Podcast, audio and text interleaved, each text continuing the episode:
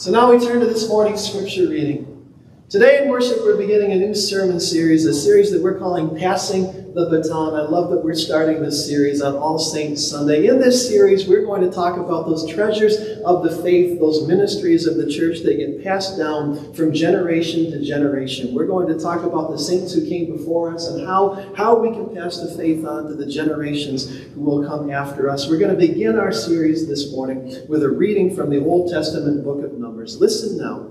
Listen now to these words. Listen for the voice of God as we hear these words from the book of Numbers, chapter 27, beginning with verse 15, the story of Moses. Moses spoke to the Lord, saying, Let the Lord, the God of the spirits of all flesh, appoint someone over the congregation, who shall go out before them and come in before them, who shall lead them out and bring them in so that the congregation of the Lord may not be like sheep without a shepherd. So the Lord said to Moses, Take Joshua, son of Nun, a man in whom is the Spirit, and lay your hand upon him. Have him stand before Eleazar the priest and all the congregation, and commission him in their sight. You shall give him some of your authority, so that all of the congregation of the Israelites may obey. The word of God for the people of God. Thanks be to God.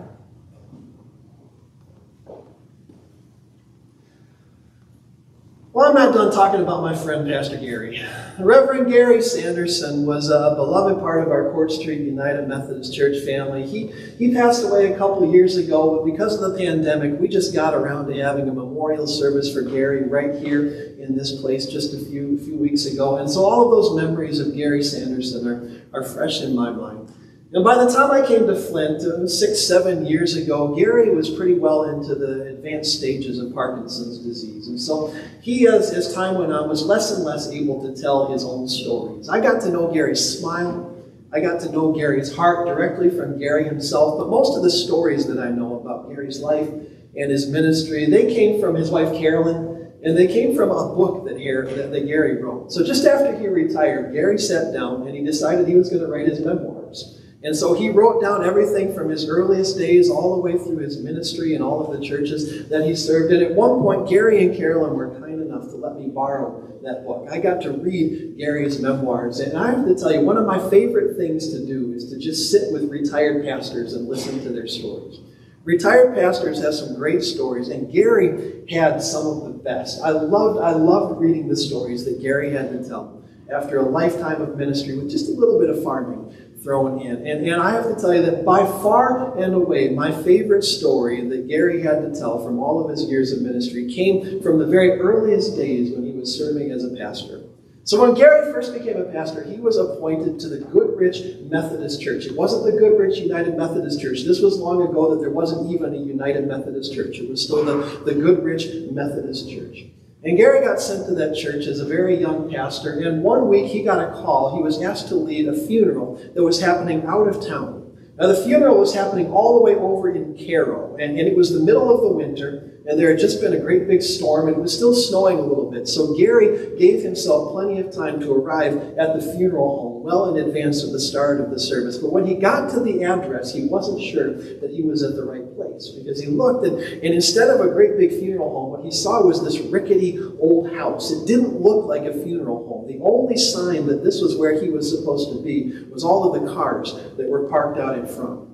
And so Gary, feeling just a little bit nervous, just a little bit anxious, wanting to get the lay of the land, decided he was going to try to sneak in and, and, look around and just make sure he was in the right place. So he walked up to the front door. He walked through the front door, and what followed, Gary would tell you, was possibly the most awkward moment of his entire life. When he walked in that door, he saw that this funeral home had all of the seating arranged in this unusual way so that all of the chairs were facing the front door.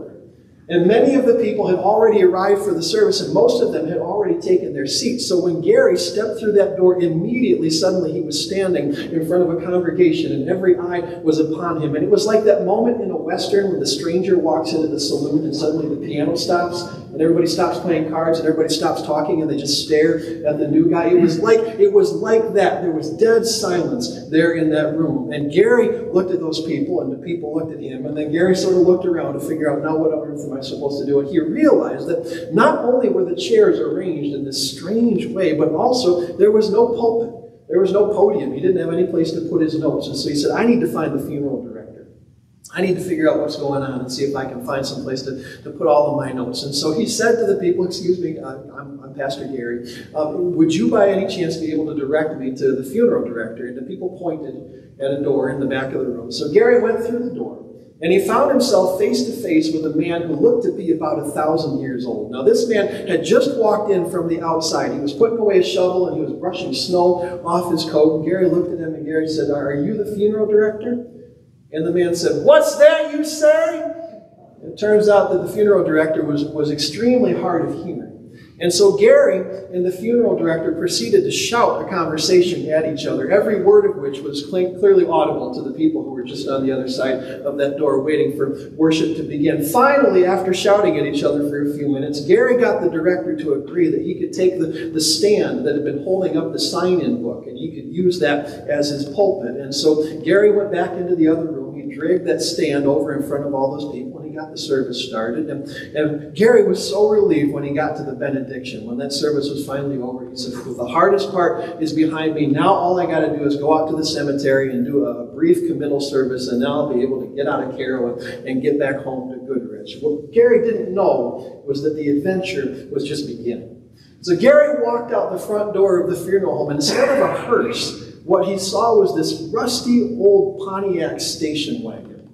Now, Gary was not in the habit of driving himself to the cemetery for the committal service. He liked to ride with the funeral director because that gave him a chance to collect his thoughts and, and prepare his words. And Gary looked at that rusty old station wagon and he said, Please, God, don't let that be my ride. He wasn't sure that was even going to make it to the cemetery. And he was so relieved when the director stepped up to him and said, Not that car. And then his heart sank as the director led him over to an even older, even rustier car. A car that was so ancient it might have been driven by Moses when he led the people through the waters of the sea when God, God took them out of slavery in the land of Egypt. Gary got in the passenger seat and the director got behind the wheel and they set off for the cemetery. And as it happens, Gary did not get a chance to collect his thoughts and prepare his words because the funeral director, it turns out, was a talker.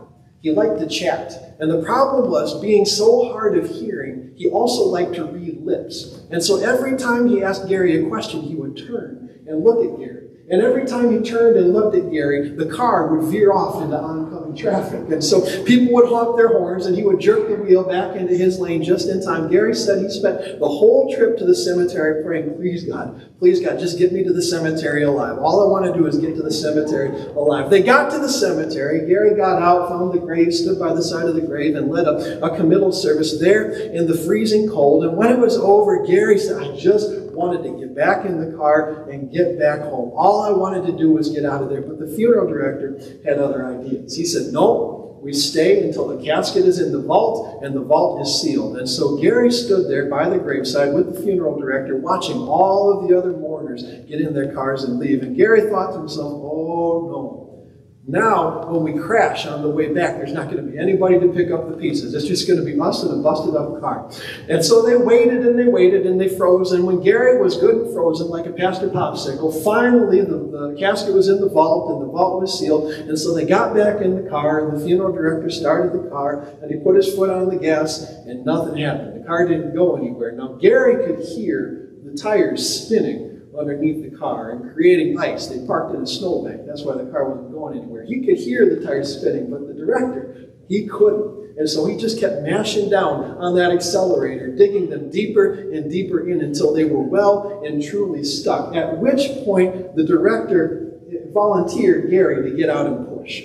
And so that's what Gary did. He got out, he put his hands on that rusty bumper, and he pushed while the tires of that car were kicking up slush and ice all over his funeral suit. They finally made it back to the funeral home. Gary finally made it home. And when he walked in the door late that night, Carolyn, his wife, looked at him and said, Well, Gary, how was the funeral? And Gary said, You don't want to know. and you wouldn't believe me if I told you.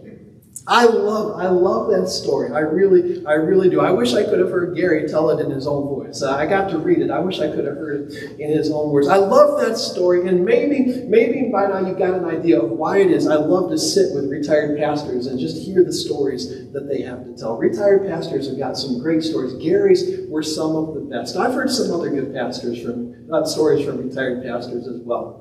I can remember I talked to one pastor who, who would talk about his parsonage that was so poorly constructed that in the winter, every morning he would have to get up and shake the snow off the blankets that he had been sleeping under all night long. I remember another pastor who talked about the congregation that he served, where the people couldn't afford to pay him in cash.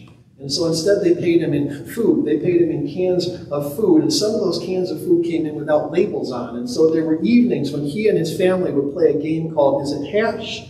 Or is it dog food? And before those pastors, even before those pastors, there were the circuit riding preachers, right? There were these pastors who would ride from town to town on horseback, spending weeks at a time away from their families. That's if they could even afford to have a family. I love to hear these stories from generations past. I love to hear these stories of the saints who built the church that you and I inhabit and worship in today. I love to hear these stories, and I always come away from these conversations I always come away from these stories with a, a feeling of awe and wonder at what the generations who came before us were willing to sacrifice and what they were able to accomplish with just faith and the gifts that they had at their disposal. And I always, when I hear these stories, I always feel just a little bit of, of also a weight of responsibility on my shoulders and a little bit of self doubt, wondering how can I, how can we possibly fill such big shoes? And that's probably exactly what Joshua felt when he found out that he was going to have to take over from Moses.